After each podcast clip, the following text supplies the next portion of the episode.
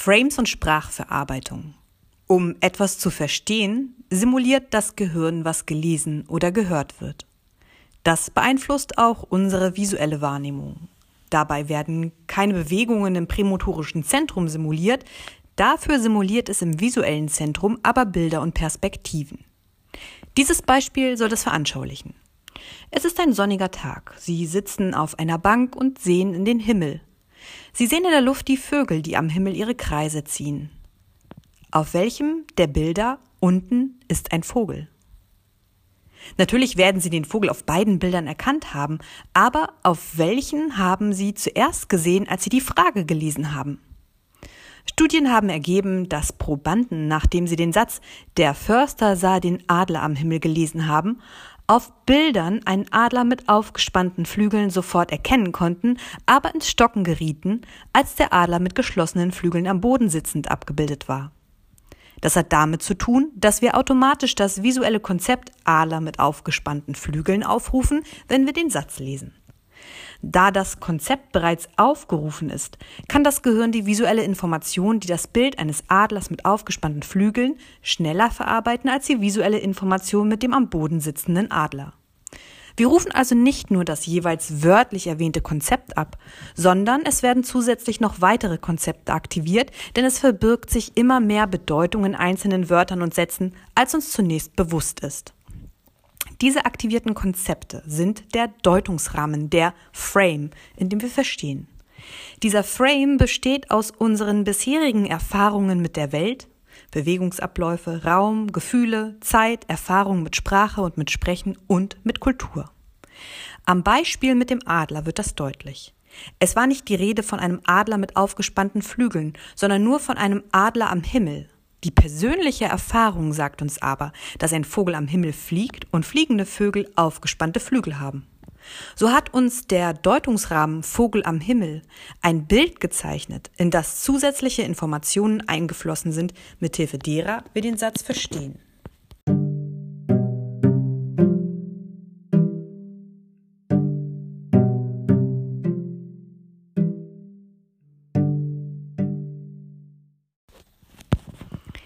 Man sich Menschen zurechtredet. Frames und Wahrnehmung. Frames wirken sich nicht nur auf den Prozess der Sprachverarbeitung aus, sondern auch auf unsere Wahrnehmung. Also die Strukturen und Inhalte eines Frames, der durch ein Wort erweckt wird und die weit über den Wortinhalt im engeren Sinne hinausgehen. Dieses über Sprache aktivierte kognitive Sonderzubehör hat einen immensen Einfluss auf unser Begreifen der Welt. Nehmen wir eine weitere Studie zur Veranschaulichung. Hier ließ man Probanden einen Text lesen, in dem wahlweise das Wort Schildkröte oder Gepard fiel. Dann bat man sie, das Schritttempo eines abgebildeten fremden Mannes einzuschätzen. Diejenigen Teilnehmer, die zuvor im Text das Wort Schildkröte gelesen hatten, schätzten das Tempo des Mannes als deutlich langsamer ein als jene, die das Wort Gepard gelesen hatten. Bei genauerem Hinsehen ist dies bemerkenswert, denn nicht die Ideen Schildkröte und Gepard an sich, sondern die mit den Tieren innerhalb eines Frames assoziierten Merkmale determinierten die Wahrnehmung der Teilnehmer. Die Worte langsam und schnell waren nämlich in den Texten gar nicht gefallen. Vielmehr wurden die Probanden dazu gebracht, an ein Tier zu denken, über das sie unter anderem auch wussten, dass es sich schnell oder langsam bewegt. Dieses Wissen wurde als Teil des jeweiligen Frames automatisch mitaktiviert. Die Teilnehmer assoziierten ein bestimmtes Tempo mit dem jeweiligen Tier und diese Geschwindigkeit übertrugen sie auf den Mann. Frames führen also dazu, dass sich einzelne Worte über das aufgerufene Konzept hinaus auf unsere Wahrnehmung der Welt auswirken. Die bisher beschriebenen Situationen mögen nicht gerade typisch für unseren Alltag sein und daher als bedeutungslos erscheinen. Wer hört schon erst eine Geschichte von einer Schildkröte und sieht sich dann ein Bild von einem gehenden Mann an? Und wen interessiert es dann noch, ob er den Mann als schnell oder langsam gehend wahrnimmt? Dies ändert sich schlagartig, wenn wir uns klar machen, dass die beschriebenen Mechanismen ganz genau so in unserem alltäglichen Leben funktionieren. Zum Beispiel bestimmen sie, wie wir das Sozialverhalten eines anderen Menschen wahrnehmen. In einer faszinierenden Studie lasen Teilnehmer zunächst eine Liste von Wörtern, die entweder Taktgefühl oder Schroffheit implizierten. Danach legte man ihnen Bilder fremder Personen vor und bat darum, deren Sozialverhalten einzuschätzen. Jene Probanden, die Begriffe gelesen hatten, die Freundlichkeit implizierten, schätzten die Person als ausgesprochen nett und umgänglich ein. Jene aber, die Worte gelesen hatten, welche Unfreundlichkeit implizierten, schätzten dieselben Personen als rüde und unfreundlich ein. Die abgebildeten Personen waren aber in beiden Fällen dieselben. Es waren also nicht äußerliche Merkmale, welche die Entscheidung der Probanden determinierten, sondern der jeweilige Frame, der vorher bei ihnen über Sprache aktiviert worden war.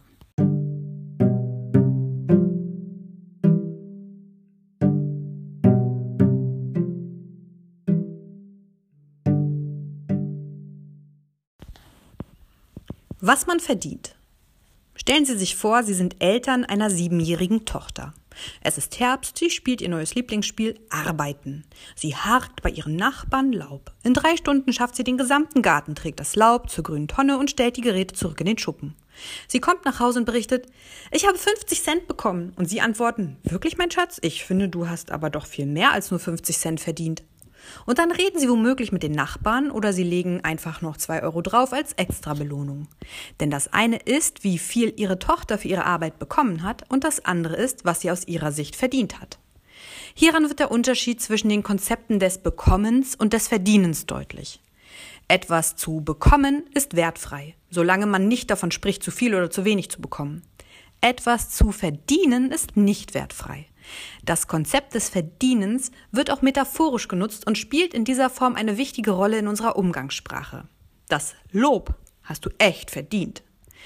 Sie hat es verdient, befördert zu werden. Er hat es nicht verdient, so schlecht behandelt zu werden. Die Todesstrafe verdient keiner, egal was er getan hat. Alle vier Sätze nutzen das Konzept des Verdienens. Die ersten zwei handeln davon, ob jemand etwas Positives verdient hat, die letzten beiden davon, ob jemand etwas Negatives verdient hat. Dem Konzept des Verdienens wohnt also eine moralische Bewertung inne. Aber nicht nur das. Die Idee des finanziellen Verdienens wird darüber hinaus oft als metaphorische Quellendomäne genutzt, um über moralischen Ausgleich zu denken und zu sprechen. Die Metapher, die hier ins Spiel kommt, wird Moral Accounting Metaphor genannt, also die Metapher moralischen Abrechnens. Sie ist der Grundpfeiler unseres Denkens über moralische Gerechtigkeit. Sie hat viele komplexe Versatzteile, die beiden Grundkonzepte sind aber einfach. Gut ist reich und schlecht ist arm, wie in Meine Kinder sind mein ganzer Reichtum. Was für eine armselige Vorstellung. Die Metapher birgt folgende Schlussfolgerung. Wer jemandem etwas Gutes tut oder eine gute Arbeit macht, der verdient sich ebenso viel Gutes als moralischen Ausgleich. Wer etwas Schlechtes tut oder seine Sache schlecht macht, der verdient sich nichts Gutes als moralischen Ausgleich. Er kann sogar Schlechtes verdienen. Die metaphorische moralische Abrechnung ist also einfach. Je mehr Schlechtes getan, desto mehr Schlechtes verdient. Aber auch so wird ein Schuh draus. Je mehr Schlechtes getan, desto mehr Gutes schuldet man noch und die moralische Bilanz wieder zum Ausgleich zu bringen. Sie fragen sich vielleicht, warum ich so ausführlich über die metaphorische Übertragung finanzieller Verdienste auf moralische Verdienste schreibe. Der Grund ist einfach. Da wir das Konzept des Verdienens im Alltag ständig nutzen, um darüber nachzudenken und zu sprechen, was sich Menschen moralisch verdient haben, schwingt auch bei der nicht metaphorischen Variante des Konzeptes mittlerweile immer ein Stück weit eine moralische Bewertung mit. Wenn wir zum Beispiel sagen, einer verdiene pro Monat 2000 Euro, dann schwingt letztlich immer auch mit, dass derjenige sich aufgrund der Relevanz oder Qualität seiner Arbeit nicht mehr oder weniger verdient habe.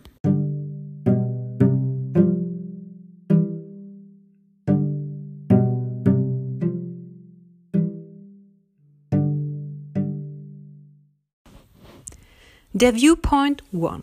Im Spätherbst 2011 überraschte die CDU mit einem Vorschlag zu Lohnuntergrenzen in Branchen und Bereichen ohne Mindestlohnregeln, schreibt die Bundeszentrale für politische Bildung. Die Begriffe Mindestlohn und Lohnuntergrenze sind interessant. Sie implizieren nämlich zwei unterschiedliche metaphorisch-räumliche Positionierungen zu dem Thema. In der Kognitionsforschung wird dieses Phänomen Viewpoint genannt. Viewpoints, also Blickwinkel, sind linguistisch verschlüsselte Positionierungen zu Themen oder Ideen. Politische Schlagwörter kommunizieren oft solche Viewpoints, indem sie Themen als metaphorische Objekte begreifbar gemacht werden, zu denen man sich dann gedanklich räumlich positioniert und damit den Adressaten einlädt, unbewusst und automatisch ebenfalls diese Positionierung einzunehmen, indem er den Begriff kognitiv verarbeitet. Ich erzähle Ihnen zur Verdeutlichung eine kleine Geschichte. Ich besuchte meine Eltern in Hamburg. Es war Sommer. Wir hatten in der Küche Erdbeerkuchen gebacken und Kaffee gekocht und im Garten den Tisch gedeckt. Mein Vater sagte zu mir, Elisabeth, gehst du noch mal rein? Wir brauchen noch Kuchengabeln. Wo waren mein Vater und ich? Im Garten. Ich musste es Ihnen nicht extra erzählen. Ich hätte Ihnen aber sagen lassen können, Elisabeth, kommst du noch mal rein? Wir brauchen Kuchengabeln. Wo wäre er dann gewesen? Richtig, in der Küche. Wo wäre ich gewesen? Im Garten. Schlicht und ergreifend über den Viewpoint des jeweiligen Verbes gehen oder kommen habe ich begreifbar gemacht, wo wir uns aufhielten. Als Sie die Worte lasen, haben Sie den Sprecher, also meinen Vater, automatisch im Verhältnis zu Garten, Haus und Tochter verortet. Viewpoints spielen in der politischen Sprache eine wichtige Rolle, denn dort positioniert man sich ständig zu Themen oder einzelnen Vorhaben ausdrücklich oder implizit.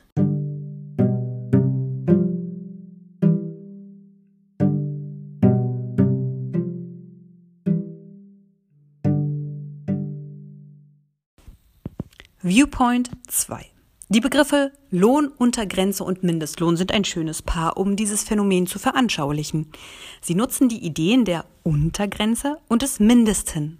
Die Frames, die aktiviert werden, implizieren unterschiedliche Viewpoints. Lohnuntergrenze simuliert die Perspektive desjenigen, der Lohn zahlt. Mindestlohn simuliert die Perspektive desjenigen, der den Lohn erhält. Denn wenn etwas als Untergrenze definiert wird, bedeutet das, dass man nicht weiter nach unten gehen darf oder kann als bis zu diesem Punkt. Die Richtung ist also klar, man bewegt sich von oben nach unten an die Grenze. Etwa so, bei deiner Größe von 1,70 sind 55 Kilogramm die Untergrenze.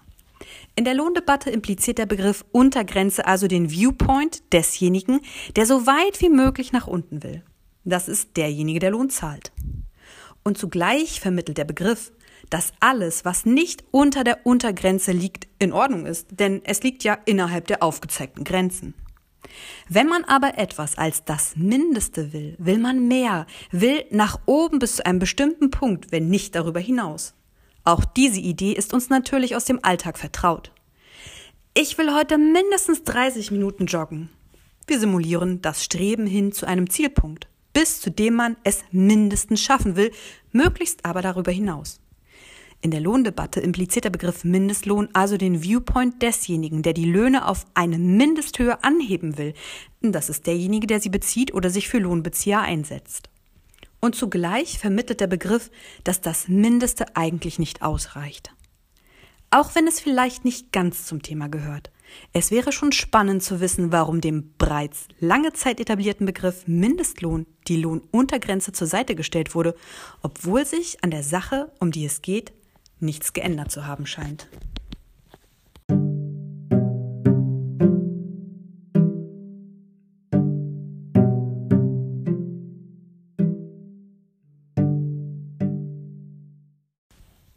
Starkes Einkommen, schwaches Einkommen. Auch ärmere Familien sollen schöne Weihnachten haben, titelt das Wochenblatt, und deshalb verteile man Geschenke an einkommensschwache Familien. Und Spiegel Online berichtete über die Konsequenzen ansteigender Strompreise für einkommensschwache Haushalte. Zur Jahreswende 2015 wird im NDR über Kinder einkommensstarker Eltern in der Ganztagsbetreuung diskutiert und bei Zeit Online liest man, Homosexuelle in der Hauptstadt seien oft besonders einkommensstark. Die Begriffe einkommensschwach und einkommensstark sind in unseren Debatten gern gesehene Gäste. Egal, ob man sie auf die arbeitenden Individuen oder gleich auf ihre ganze Familie bezieht. Der Frame, der aktiviert wird, ist in seiner Struktur simpel. Und zwar wird ein hohes Einkommen gedanklich an das Konzept Stärke gekoppelt. Ein geringes Einkommen hingegen an das Konzept der Schwäche. Und auch das steckt in dem Frame. Die mit dem Einkommen assoziierte Schwäche und Stärke bezieht sich nicht auf denjenigen, der den Lohn oder das Gehalt gibt, sondern auf den Empfänger. Denn der über das Wort Einkommen aktivierte Frame impliziert einen Viewpoint. Etwas kommt, nämlich über die Berufstätigkeit in den Haushalt hinein.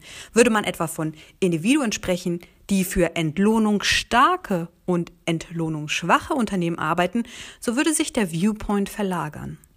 Wie dem auch sei, Zumindest in unserer heutigen Debatte sind einige Menschen richtig einkommensstark, während andere einfach nur einkommensschwach sind.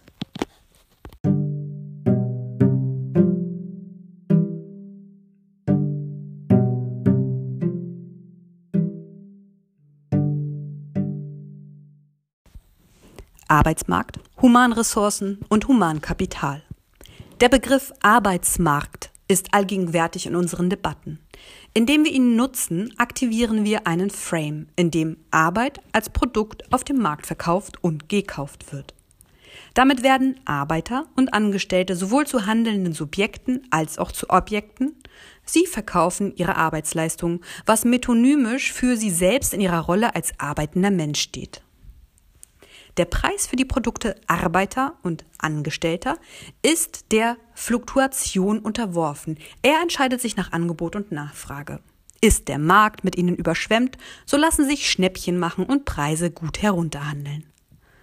Und auch Begriffe wie Humanressourcen und Humankapital vergegenständlichen diese Menschen, indem sie diese zu metaphorischen Ressourcen und zu metaphorischem Kapital machen. Nun, Ressourcen werden etwa abgebaut oder voll ausgeschöpft und Kapital wird zum Beispiel angelegt oder investiert. Sowohl Ressourcen als auch Kapital dienen außerdem dem Erwirtschaften und der Steigerung des Profits und Wohlstandes desjenigen, der über sie verfügt. Die Humanressourcen selbst profitieren nicht und können diesen Anspruch auch gar nicht haben, denn sie sind keine menschlichen Akteure, sondern lediglich Gegenstände. Sowohl der Frame vom Arbeitsmarkt als auch jene von den Humanressourcen und dem Humankapital vergegenständlichen, also die arbeitenden Menschen, machen aus ihnen aber Objekte. In diesem Zusammenhang ist es vielleicht kein Zufall, dass wir derzeit vornehmlich von Humanressourcen und Kapital sprechen. Damit geht uns die Interpretation des Menschen als Objekt sicherlich ein wenig leichter von den Lippen und über die Synapsen, als wenn wir von Menschenressourcen und Menschenkapital sprechen und dächten. In der Sprache mögen wir hier also noch Rücksicht nehmen, aber Vorsicht üben, je nachdem, wie man die Welt eben sieht. Aber die Frames, die in unseren Köpfen über die Begriffe Humanressourcen und Humankapital aktiviert werden, können auf solche anstandshalber gepflegten Feinheiten keine Rücksicht nehmen, wenn es gilt, die semantischen Rollen zu verteilen.